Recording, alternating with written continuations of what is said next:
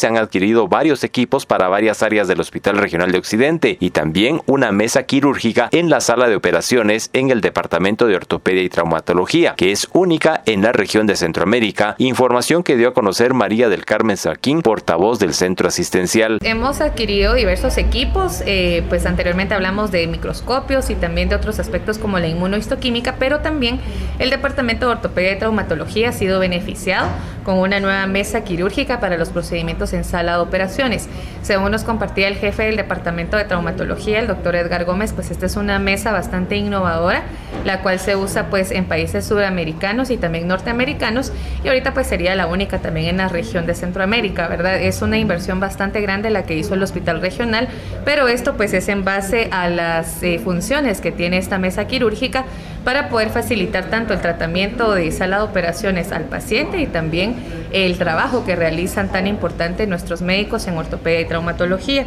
Eh, pues básicamente este es un nuevo equipo que tenemos ahora en sala de operaciones. Eh, recientemente el personal ha sido capacitado, tanto enfermeros como los médicos de traumatología para el uso respectivo, ya que sabemos que es una herramienta bastante innovadora, pero vendrá a beneficiar grandemente en los procedimientos para los pacientes que vienen al hospital regional. En este caso, por ejemplo, mencionaba el jefe del departamento, ¿verdad? Los procedimientos de columna, eh, también procedimientos lumbares, que son algunos que se han vuelto pues bastante frecuentes en en el hospital y que por eso pues se han buscado estas herramientas para poder mejorar el trabajo que se realiza. Desde Emisoras Unidas Quetzaltenango informa Wilber Coyoy, primera en noticias, primera en deportes.